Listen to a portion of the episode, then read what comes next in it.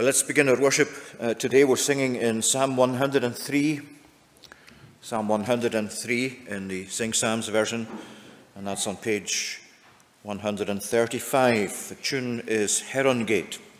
We're singing verses 1 to 11, one of the great Psalms of praise, where God is praised by the psalmist as he actually looks into his own soul and calls upon his very inner being uh, to praise the Lord with all his heart. Praise God, my soul, with all my heart. Let me exalt his holy name. Forget not all his benefits. His praise, my soul, in song proclaim. Verses 1 to 11 to God's praise, and we stand. If you're able to stand, please stand to sing.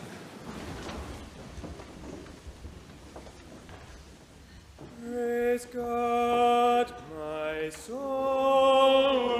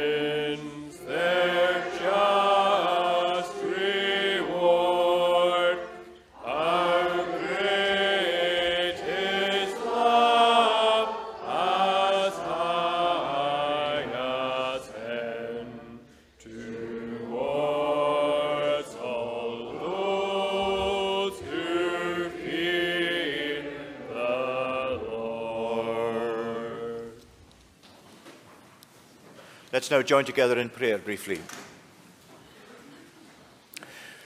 O Lord our God, as we give thanks once again, like the psalmist, for all the good things that you give to us day by day, we come before you now to worship you, and we pray for your help as we do so, that our hearts too may be stirred up like David's was, so that we may come to call upon the Lord in praise and thanksgiving.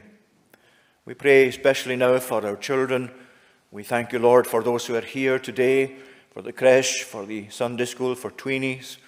We thank you for all the children who belong to us as a congregation and for the special place they have in our hearts. We pray for them, O Lord, at this time, and we pray for them that as they continue to grow up in years, that they will grow in the knowledge of the Lord. And we pray for them today, Lord, as they receive teaching from your word, that you would truly bless them and bless that to them.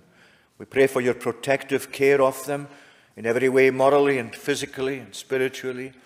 Uh, we ask, Lord, that you would shield them about with your own power as they go from uh, day to day in this world, as they attend school, as they come to uh, other activities as well. We pray for them as they do these things that they will know the blessing of the Lord. Remember today also those who teach them, those in our Sunday school classes, we thank you for them and for the Bible class too. And we pray that in all of these areas, Lord, that you would bless our young people and go before them and teach them your ways. Hear us now, we pray, and pardon our sin for Jesus' sake. Amen. Okay, children, it's good to see you all out today, and I'm going to say something.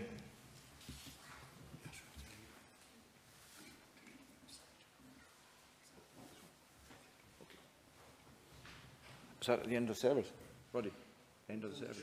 Okay, okay. Okay. Minister always needs directions from church officers, so. I'm going to speak to you today a bit about Bluetooth. Hands up. You don't have to say anything, but hands up those who know what Bluetooth is or where you'd find Bluetooth. Some of the older ones probably know, maybe some of the younger ones as well. Hands up those who know what Bluetooth is. Hands up those of the adults who know what Bluetooth is. Okay, there's quite a decent percentage of you. Well, Bluetooth is a wireless system by which you can join together mobile phones, or your mobile phone with a speaker, or your mobile phone with headphones, so that you don't need wires. It's very handy. You just connect them together wirelessly. And actually, take, I just discovered, looking, at this, that uh, it takes its name, Bluetooth, from a Danish king way back in the 900s. And he united Denmark together and he united Norway under his, his rule as well. And when the person who invented Bluetooth in the 1990s, I think it was, was looking for a name for this wireless system, he came across this name, Harald Bluetooth, the name of this king who united these people of, of uh, Denmark and took Norway in as well. And he said, that would be a great name for my wireless system because it unites various, um, various phones or other, other uh, electronic devices together. So what happens in Bluetooth, you can actually set your phone, let's just keep it to the phone for a moment, you can set your phone with the Bluetooth on it live. You have to have the Bluetooth active on it. You can shut it off, but if you want to, have, to use it, you need to put it on. And the thing is, if you want to communicate your phone with another phone or with another device, they also must have their Bluetooth on, because that way they communicate to each other. And Bluetooth, as you need to have that on, makes your phone discoverable. Other phones that have Bluetooth can then discover your phone as long as it's no more than about 10 meters away. It doesn't work any further away than that. But through Bluetooth, you can actually then transfer photos, music, files, uh, whether, whether, they're uh, typed up files or photos, whatever, you can transfer that very quickly through Bluetooth. And it reminded me of how God has made himself known to us in Jesus Christ. That's how we come to know God, and we wouldn't be able to know God unless God had made himself discoverable to us. And just like Bluetooth on your phone, the Bible is God's Word where He has made Himself known to us, where we can find out about Him, and more importantly, where we can communicate with Him. Now, just like if you're going to use Bluetooth, you must have it on on your phone. So, to communicate with God, you must have your mind and your soul switched on. I'm going to speak in the sermon today about uh, people who don't have that, who don't want God, who don't want to communicate with God. But for all of us here, for all you young folks as well, I'm quite sure you want to communicate with God. You want to speak to God. You want to hear God's voice speaking to you. And that's what you do uh, when you come to pray to God. You're communicating with God. So it's important that our souls, if you like, are switched on, that we have the desire in our hearts to communicate with God, to meet with God, to get to know God, to tell God about our concerns, to ask Him to forgive our sins, to ask Him to guide us through the things of life. And in every other way in which we can communicate with God, we hear God's voice also speaking to us through His Word. Uh, so, Bluetooth, it's important you have it switched on. And it's important our souls are switched on today not just our young folks, but ourselves as older ones too, that we are switched on, if you like, to hear God's voice, to be able to communicate with Him and to hear Him communicating with us. That's why Jesus came into the world, so that we would come to know God through Him, and in knowing God through Him, come to enjoy eternal life. Well, you can Google Bluetooth, you'll find out a lot more about it than I've said today, and it's very interesting, especially that it goes back to such a long time, uh, way back in the 900s. Okay, now we're going to say the Lord's Prayer together, so let's just say the Lord's Prayer. Our Father, which art in heaven, hallowed be thy name. Thy kingdom come, thy will be done on earth as it is in heaven. Give us this day our daily bread, and forgive us our debts as we forgive our debtors. And lead us not into temptation, but deliver us from evil. For thine is the kingdom, the power, and the glory forever. Amen. Now, the children leave through the side door as well, please, to go to your classes today, because the front door is very windy, uh, or it's very windy at the front door, I should say. We're going to praise God now from Psalm 31. Psalm 31 on page 243. The tune is Spohr and we're singing from verse 19 to 24.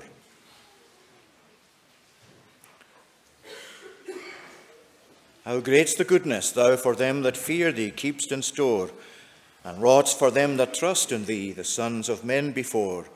In secret of thy presence thou shalt hide them from man's pride, from strife of tongues thou closely shalt, as in a tent, them hide. Verses 19 to 24 to God's praise.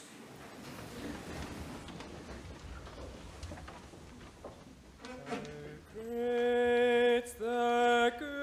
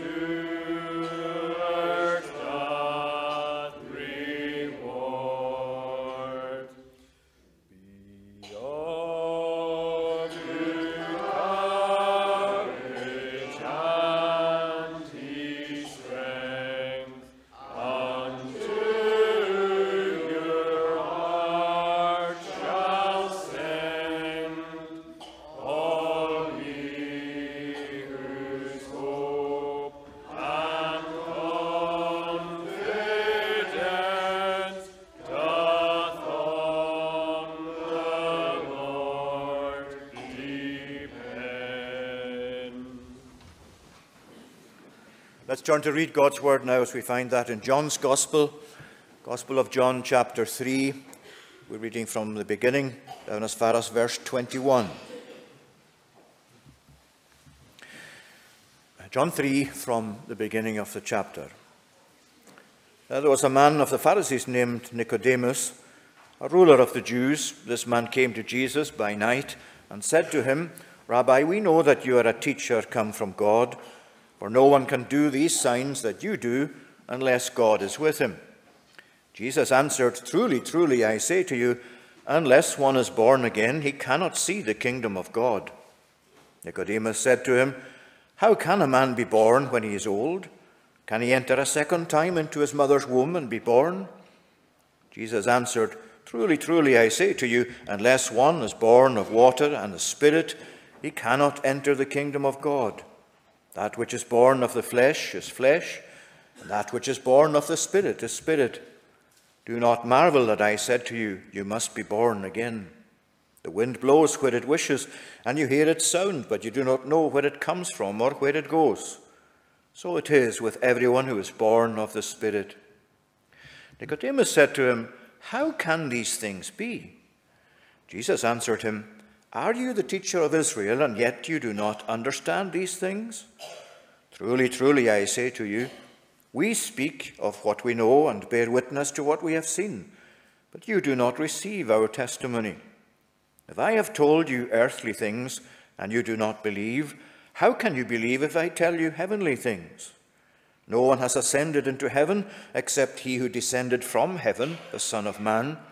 And as Moses lifted up the serpent in the wilderness, so must the Son of Man be lifted up, that whoever believes in him may have eternal life. For God so loved the world that he gave his only Son, that whoever believes in him should not perish, but have eternal life. For God did not send his Son into the world to condemn the world, but in order that the world might be saved through him. Whoever believes in him is not condemned, but whoever does not believe is condemned already because he has not believed in the name of the only Son of God. And this is the judgment. The light has come into the world, and people loved the darkness rather than the light, because their deeds were evil. For everyone who does wicked things hates the light, and does not come to the light, lest his deeds should be exposed. But whoever does what is true comes to the light, so that it may be clearly seen that his deeds have been carried out in God. Amen. May God follow with his blessing our reading of his word today. Let's again call upon him in prayer. Our gracious God and our Father in heaven, we thank you for the light that your word brings to us, uh, for the way that you yourself in it are the light of the world. We thank you today, O Lord, as we give thanks for the privilege of being here to worship you we thank you for the way in which your word of truth guides our thoughts. We pray today, Lord, for a receptive heart. We pray that you would give to us by your Holy Spirit the ability that is not of ourselves to receive the things of God gladly, to hide them in our hearts so that we might live by them, that they may be shown forth in the life we live. Lord, we thank you today for the many privileges that are ours in your providence. We know that there are so many things that disturb us and cause us disquiet in the world and in the generation that we live in. And yet we know that we have so many benefits, so many advantages as your people, as your church in the world, so much freedom to enjoy, uh, so much, Lord, of uh, a knowledge of your own truth in the midst of the darkness that surrounds us so much. Lord, help us, we pray today, uh, to be honest with you, to be honest with ourselves Help us uh, to be honest with your written word. Help us to handle it aright in speaking and in hearing. And give us, we pray, to have our minds shaped by it as the truth of God. We ask today that your blessing will be here with us as a people. Uh, we give thanks, O Lord, for all who come to worship you here week by week, uh, for all who join us online, and especially those, Lord, who are unable themselves physically to be here, we give thanks uh, that they are able to participate in the worship services uh, through the live stream uh, that we are privileged to have. We pray today for each and every family, each and every home belonging to us as a congregation. We thank you again for our children and young people. And Lord, we give thanks for the number of them that we've seen going through to Bible class and to, uh, to the tweenies and to Sunday school today. We pray, gracious one, for them once again and ask that you would bless them as they develop in their years. We pray too that you'd grant your blessing to all our activities as a congregation, in addition to our services of worship, O Lord. Remember all that we anticipate in this week ahead, God willing. And we pray that you would uh, bless every venture that seeks to uh, make you known and make the gospel known uh, amongst ourselves and in our community. And we ask today, O Lord, that your blessing will accompany all of these efforts, that they may be used to further your kingdom, to advance your glory in the world. And we pray, O Lord, that we may take such an interest in that, as we ourselves, if we don't attend yet, uh, O Lord, we pray that you would bless each and all of these activities. And we pray for the Hope Explored sessions that are about to start. Uh, we pray for them and for those who lead. We pray that many will come, Lord, to hear of the death and the resurrection, the exaltation of our Lord. We ask, Lord, that you would give us uh, especially to have an interest in that above all else, for this is how uh, you have come to provide salvation for us. We pray, Lord, today that you'd bless all in the congregation and of our friends and neighbours who are unwell at this time. We pray that you bless those who are recovering from illness, those recovering from treatment, those anticipating treatment or surgery in days to come. We pray your blessing for them. Uh, we pray for all, O Lord, who have other trials in life to contend with, those especially, Lord, who have difficulties in their families and tensions. We pray for those who have uh, uh, various uh, uh aspects of uh, addiction to contend with. We ask that you would bless those who seek to help them from week to week. We pray for Road to Recovery. We pray for our street pastors. We pray that you bless them as they interact with people from week to week. Lord, bless them, we pray, and protect themselves as they go about their work. We pray for all in our health service, hospital, care homes, Bethesda, we ask, Lord, that you would continue to bless us through these means.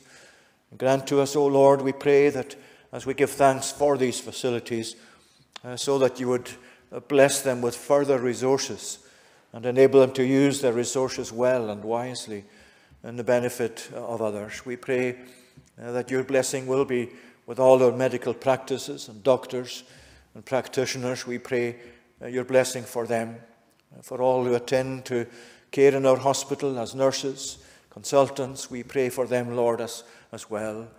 Uh, we pray that you will bless those who are in charge over us in government. And Lord, while we uh, do lament the failures in many ways of those who lead us, in different ways in which that failure uh, is uh, shown to us in their lives and in their day to day carrying out of their duties and their confessions. We lament especially, Lord, the fact that so few of them seem to look to your ways, and so many of them seem to have rejected the light of your truth. Lord, we pray that you would turn us into your ways. We pray that you would forgive our many sins as a people. We pray that throughout our land, throughout our communities, the light of the gospel may powerfully shine. We ask, Lord, for ourselves that we may give more place to prayer and to supplication for your blessing to come, uh, for your power to be shown, uh, turning people to yourself and empowering us as your people to be living witnesses for you in the world. And we ask now that you would continue, Lord, to, to bless us here as we turn to your word. We pray that you would help us in our understanding and application of it, and all with the forgiveness of our sin for Jesus' sake. Amen. Well, before we turn to that passage in God's Word, let's sing once again. Uh, we're going to sing in Psalm 26. Psalm 26, on page 30. Uh, we'll sing verses 1 to 6, not verses 1 to 9. We'll just sing the four, four stanzas, verses 1 to 6. The tune is Palerma, Declare me innocent, O Lord. I've walked in blameless ways, and I have trusted in the Lord, not wavering all my days. Test me, O Lord, and try my heart. My inmost thoughts survey. Your love surrounds me. From your truth, my feet will never stray. Verses 1 to 6 of Psalm 26.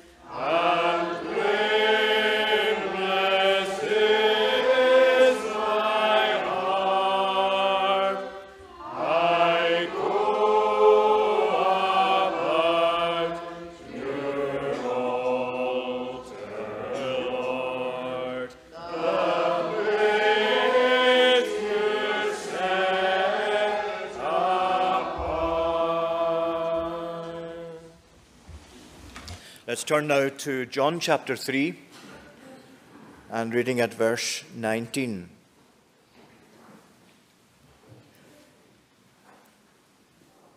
And this is the judgment. The light has come into the world, and people love the darkness rather than the light because their deeds were evil.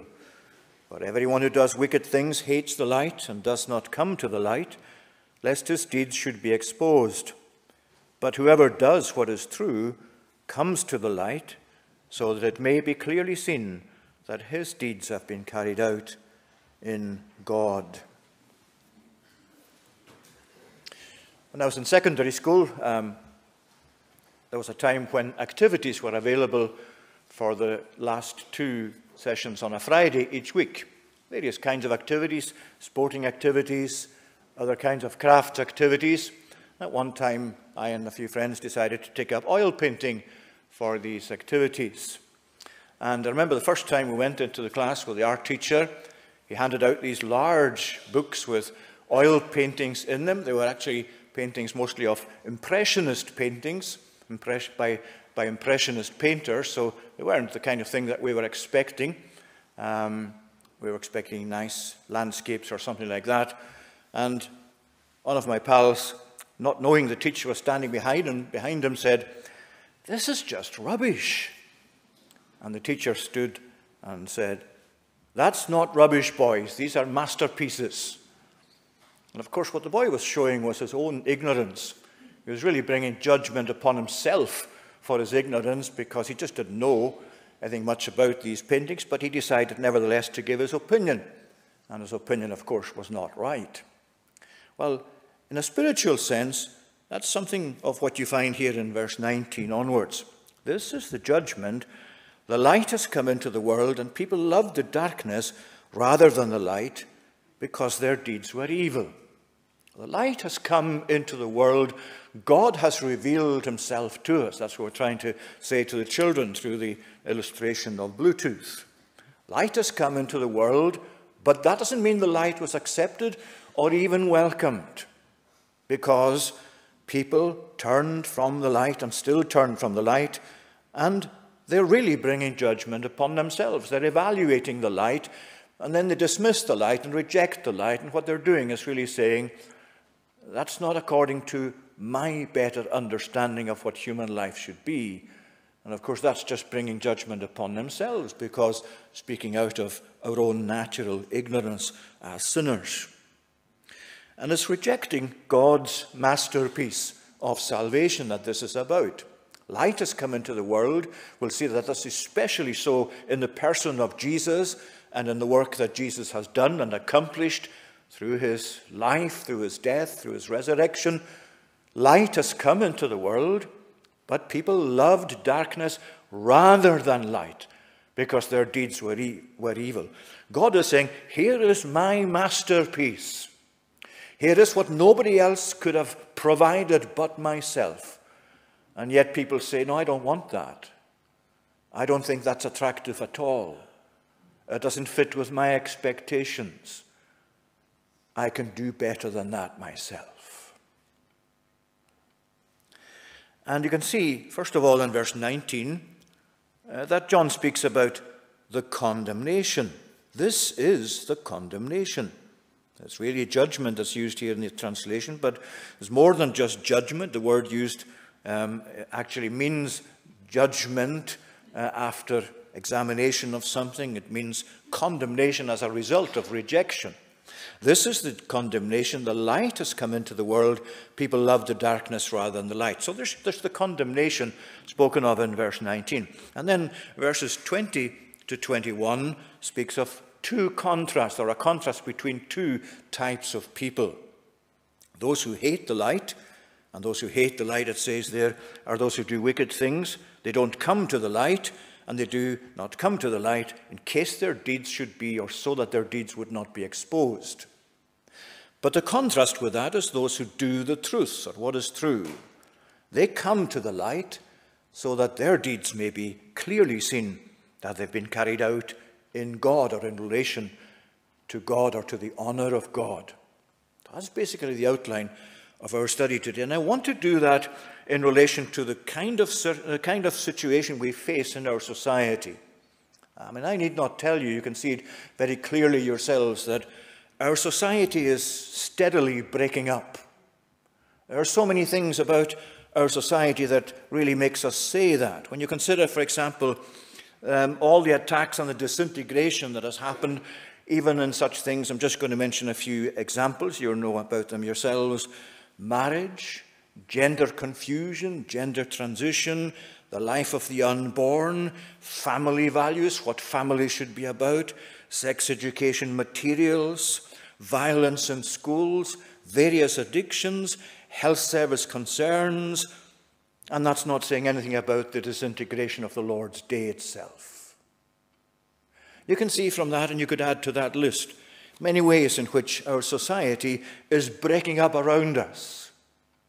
And I want to try and get from this, uh, see from this passage today, how this rejection of the light, how this hatred of the light really stands as a basic factor in that breakup. There are many other factors, yes, but this is one of the most basic factors as to why this is happening in our society, amongst us as a people. Why is all this taking place? What's the underlying reason? Well, here is a prominent underlying reason that light has come into the world and people love the darkness rather than the light. See, the Bible is always straight talking. And we don't like straight talking when it's the truth that's been spoken of. But God does the straight talking, and we really should be listening. We are listening. I know uh, in terms of our own situation here, but so many people in the world don't want to, to receive or to listen to that. So, what is this saying to us? Well, first of all, the condemnation. The light has come into the world. And you notice the definite article there. It's the light. This is the judgment. This is the condemnation. The light has come into the world. And in the Gospel of John, that is uh, pretty obviously referring to the light that has come from God in Christ. Jesus spoke of himself, uh, for example, in chapter 8, uh, one of the I ams of, of John's Gospel, in chapter 8, verse 12, um, where Jesus there spoke of himself. Jesus spoke to them, saying, I am the light of the world. Whoever follows me will not walk in darkness, but will have the light of life.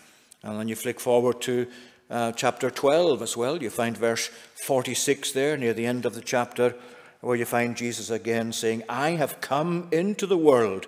Very similar to the words in, in chapter 3. I have come into the world as light, so that whoever believes in me may not remain in darkness.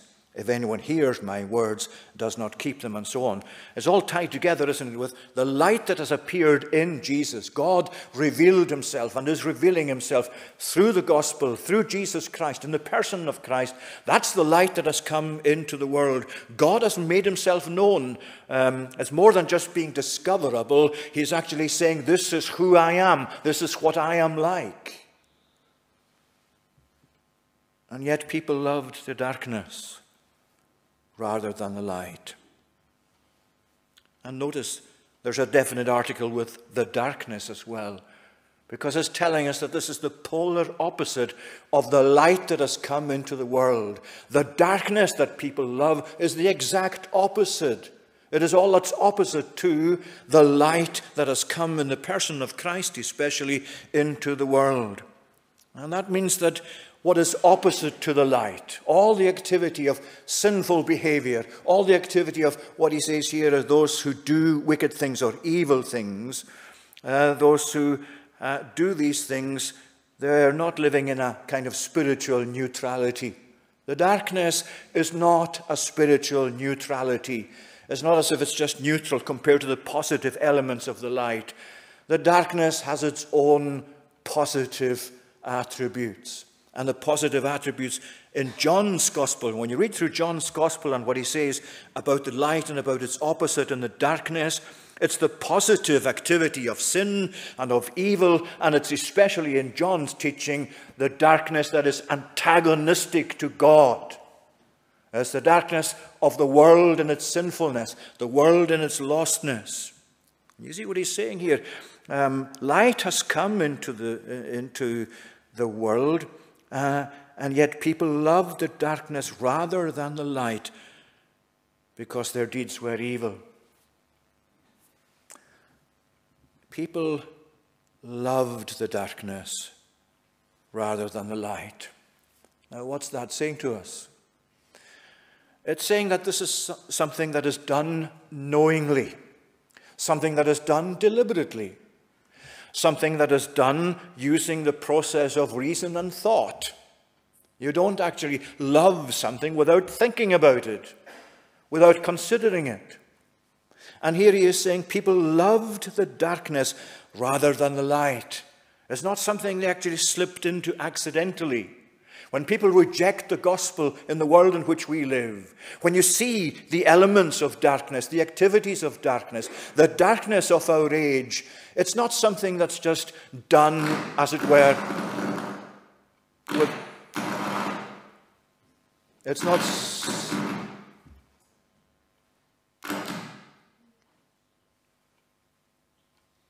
Okay, I'm not sure what's going on there, but it's obviously to do, to do with the, the electronics.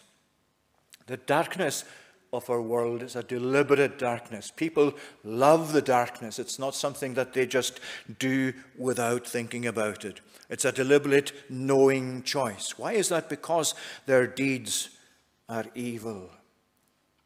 Well, John is a wonderful gospel. Uh, John has so many wonderful images to present to us. Many of them are comforting, but this one is very uncomfortable. What he's saying to us is that people reject the light, people hate the light, people don't want the light. Why? Because their deeds are evil, their workings are evil. It's very similar in many ways to the um, teaching of Romans 1, verses 18 to 32, where to reject that People actually choose to live an alternate lifestyle to the one that God Himself actually says is pleasing to Him. And that's not something they do unknowingly. Uh, Paul is saying, just like John here, it's a deliberate choice. It's a deliberate rejection of the light. Now and again, it's not something that happens sporadically or just once in a while. It's something that characterizes the life of these people constantly in an ongoing way. It's a constant with them. Everyone who does wicked things. But then you see the question is well, what are wicked things? How do we know what wicked things are? How do you distinguish wicked things from good things? People have different opinions about what is wicked and what is not. And we've chosen largely to uh, confine the definition of wicked to gross crimes or sins things that are really uh, very much to do with open corruption or whatever. But wickedness in the Bible takes in much, much more than that. In fact, it's a word that really describes what we are without Christ, what we are without salvation. We may not see ourselves as wicked. People out there today would not say that they are wicked, but this is God's definition of how do we know what wicked things are? God has defined them for us in the Bible. God tells us what is and isn't acceptable to Him, what is and isn't wrong with ourselves, and that's where He describes for us what wicked things are. That's why there is such a constant attempt to take the Bible out of human life. Because those who love the darkness, those who want to promote the darkness, those who think that the darkness is really the light that people need, whether it's in the teaching of our children, in medical ethics, wherever you find it, this is what is really of concern to them that the Bible really shows up that sort of behavior as wrong, and the word wrong really is not acceptable. People who actually love the darkness rather than the light because their deeds are evil they hate the light and they don't come to the light. It's a constant dismissal of the authority, of the teaching, of the words of the Bible. You think of every attempt in your own lifetime of having this Bible removed and its teaching removed from various areas of, of our society, our schools, wherever else you think about it, universities, schools, places of teaching, places of care. Where else do you find it? I remember uh, quite a number of years back when I was um, uh, part of the committee of Bethesda Hospice, that a certain inspection had come up with recommendations. And one of the recommendations was that the plaques that had been donated to Bethesda and were actually shown on the walls throughout the, throughout the building that had texts on them should actually be removed because these texts would be offensive to certain people. And Bethesda's practice is that there's no prejudice, there's no discrimination as to who can get care there, whether they're Christians or not, whether they're uh, believers or not. The, the hospice is there for them, the facilities are there for them.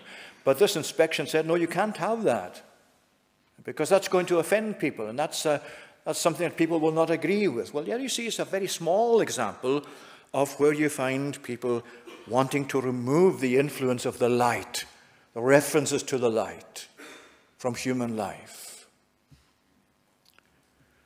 And you see what it's saying here? Those who hate the light, those who do wicked things, as God defines them, they hate the light. And you couldn't put it any stronger than that because that's really as strong as, as John could have put it. Everyone who does wicked things hates the light. It's not a matter of them being unconcerned about this thing one way or another. It's not that they couldn't care less about it, it's that there's a positive hatred of it. All you've got to do is really stick your head above the parapet on social media today, come out with a Christian opinion against something that you know is wickedness, and you'll soon find the reaction to that is hatred. They hate the light. They don't want to see the light. They want the light, don't want the light to shine upon them at all. And that's a characteristic of our society. It's not just confined to Twitter. This is emblematic of people's thinking, people's reaction, people's insistence on living their way, whatever else people will say, whatever the church says, and especially what the church says. And that's really, friends, the main factor behind our society falling apart there were the issues I've mentioned already. You can add to them yourself, as I've said. But the reason for that, the underlying reason, one of the main reasons, if not the main reason, is because as a people we've largely turned away from God, turned away from God's way, turned away from the things that God says is best for us as a people, turned away from the light, and instead we've come to love the darkness. Love the darkness. Not look at it in a sort of neutral way or a casual way, we have come as a people to love it, to love its ways, to love its characteristics. Of course, there are exceptions. You're exceptions yourselves. There are many exceptions, thankfully. But by and large, what you see going on in our society, throughout all the levels of our society, is hatred of the light and a love of darkness. At the end of our study, I'll come to apply this to ourselves and how we should react to that. But you see, then it says, Those who hate the light, they do not come to the light. They don't want to come near the light. That's why the Bible is so distasteful to them. Why the idea of the gospel and hearing about sin and the salvation from sin is so distasteful because they shun the light. They don't like the light. They hate the light. They will not come to the light. It stands to reason. Nobody is drawn to what they hate. And if you hate the light, you're not going to be drawn to the light until God changes your heart. There's an aversion to the light. And I want you just to, uh, to see how this has been a characteristic of, of human behavior and human response to God ever since man fell, as recorded in Genesis 3. And uh, from verse 3 to verse 10 of Genesis 3, these are important verses in regard to what we're looking at today as well, for other, area, for other reasons too. Um, but you'll find here, uh, from verse 8 especially, where you find they heard, that's Adam and Eve, they heard the sound of the Lord God walking in the garden in the cool of the day. And the man and his wife hid themselves from the presence of the Lord God among the trees of the garden. What's happening there? The light has come. God has come into the garden. Man has now fallen. Man has become a sinner. Man has turned his back upon God. Man has chosen his own way. So he tries to hide. He doesn't want the light. He doesn't want to come near the light. The light is now distasteful to him. The God with whom he once loved to have fellowship is now the one he wants to be as far away from as possible. You see what's happened in people's hearts and why they love the darkness rather than the light. They've become corrupt inwardly. And that passage goes on. And God said, the Lord God called to the man and said, Where are you? And he said, I heard the sound of you in the garden, and I was afraid. I was afraid, and I hid myself. And you see, that's one of the reasons that people shun the light. They don't want the light. They will not come to the light because they're afraid of the light. They know the light exposes sin. They know the light puts us to the test. They know the light contains things which will actually uh, call upon us to change our way of life. And so we, we shun that, we hide from that. It's not to our taste. And you do that, he says, people do this so that their deeds should not be exposed, is the best translation, I think. Uh, it says here, lest their deeds should be exposed, but it's more than that, is so that their deeds be not exposed. And the word exposed means much more than just brought to life and being revealed. It actually means, uh, includes such ideas as shame, conviction, condemnation, the word that's used here in verse 19. That's what the light does. It exposes things judgmentally. You can't place your life under the light of God's word, of God's truth, and not expect it to bring up things which will be distasteful to you. which will actually initially condemn you until God shows you that your condemnation has been accounted for in Jesus and you accept Him and your condemnation is then removed. But that's what God's truth does it tests, it tries, it convicts. And so those people who hate the light shun it and don't want it. That's the contrast. The first contrast, those who hate the light, and it's contrasted with, we went through this very quickly, uh, those who approach the light. Whoever does what is true, and again, literally, it's whoever does the truth. The truth as God has revealed that in Jesus, the truth that's revealed in the light that Christ is, the light of God's truth. Whoever does the truth. And you take John 14, verse 6, Jesus said, I am the way, the truth, and the life. And you go to John 17, where Jesus prays to the Father, Father, sanctify them, sanctify the disciples, your people, through your truth. Your word is truth. He, Jesus, the person of Jesus, the word of God, the truth of God.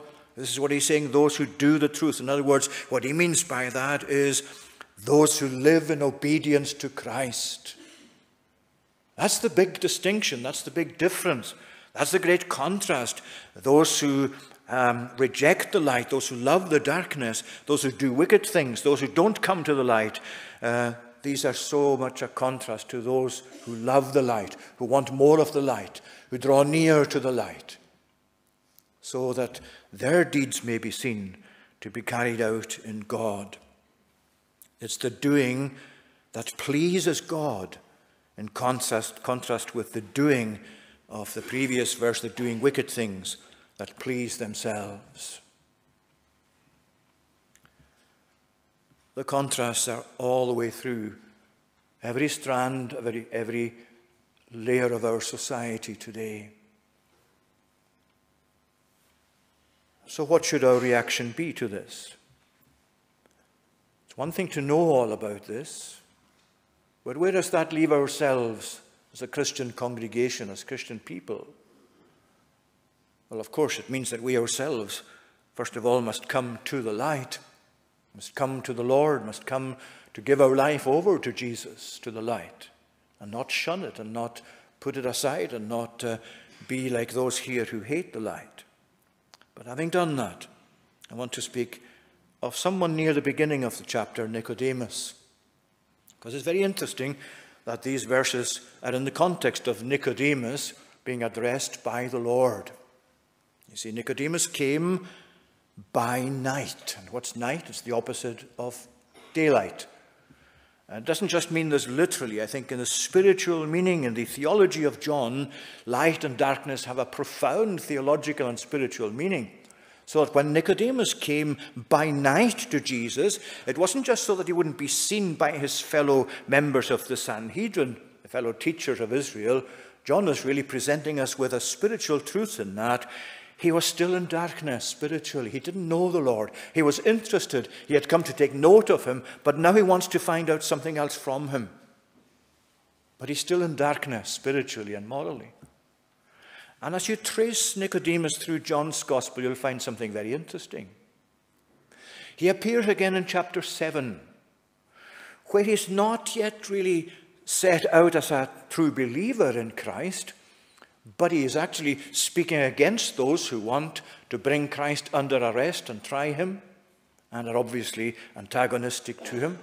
And what he says there near the end of uh, chapter 7, as you have it, is Nicodemus speaking up against the Pharisees, against the rulers, and uh, the officers that, were, that came back with this opinion about Jesus. No one ever spoke like this man. Pharisees said, Have you also been deceived? Have any of the authorities or the Pharisees believed in him? This crowd, this rabble, is what it means, who don't, don't know the law, they're cursed.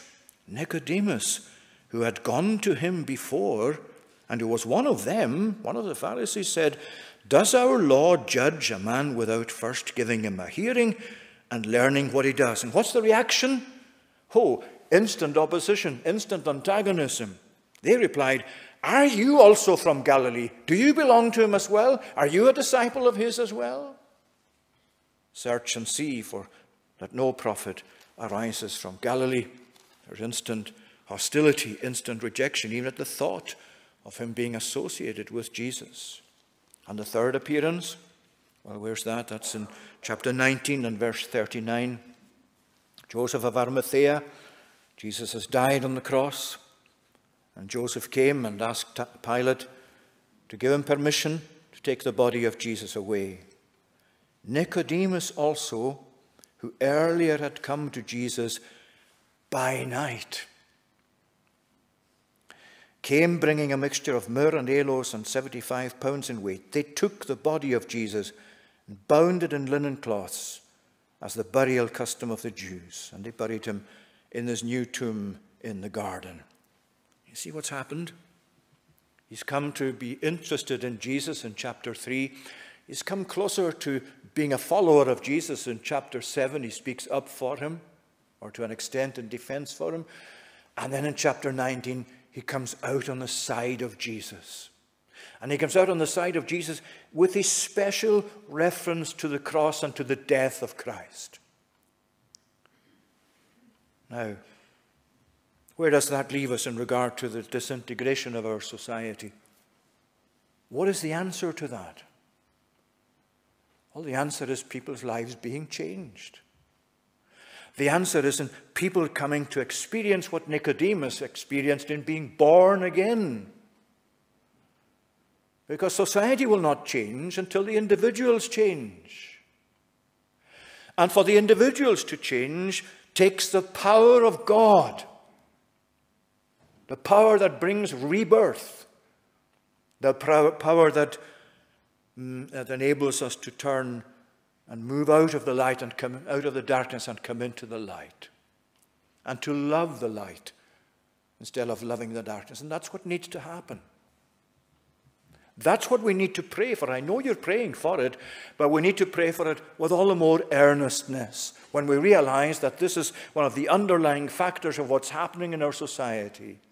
Our prayers need to be more consistent, firmly fixed upon the situation as it is, convinced as we should be that only God's reviving power is going to change this.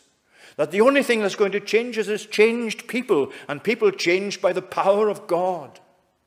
Friends, this is vital.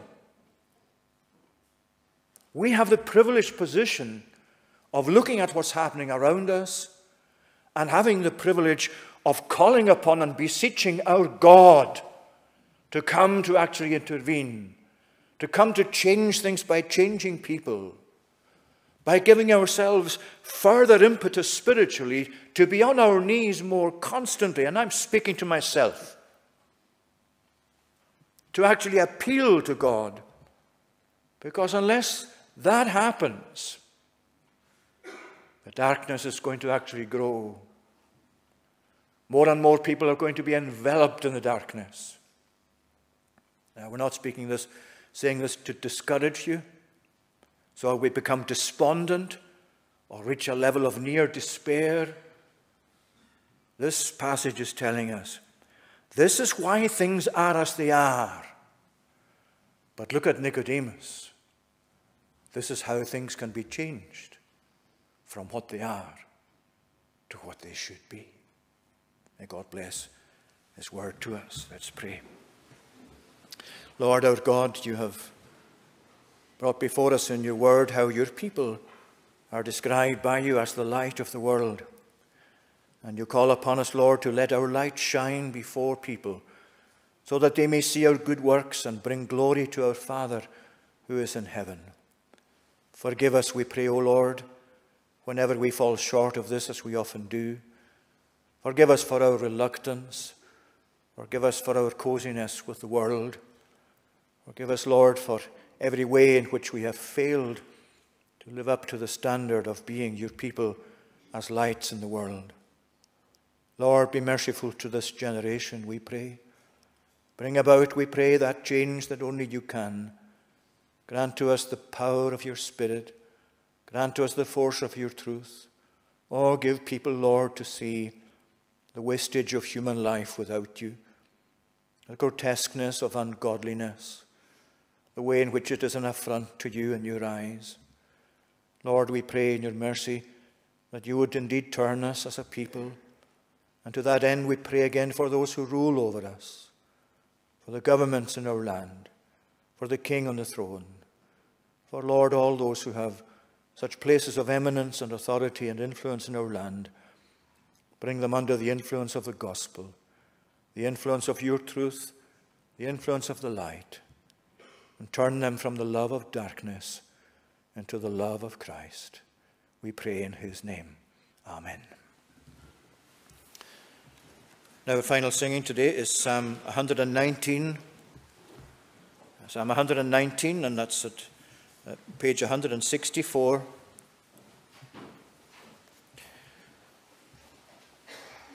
We're singing verses 113 to 120. And the tune this time is Finart. The double minded I abhor, but your commands I love, O Lord. You are my refuge and my shield.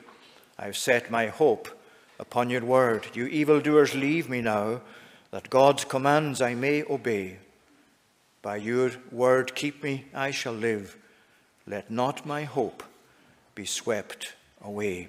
The psalmist's concern to be different, to be an alternative to the ungodliness of his own age, similar to what we've been thinking of this morning. So these verses 113 to 120, the double minded I abhor.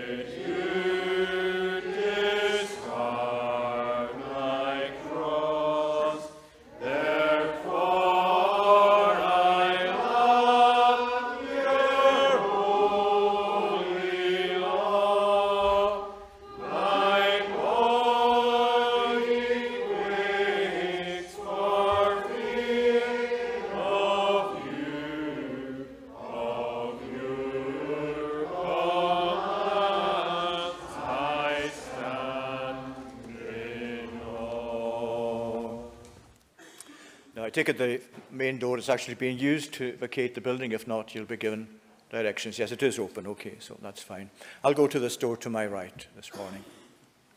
Now may the grace of the Lord Jesus Christ, the love of God the Father, and the communion of the Holy Spirit be with you now and evermore.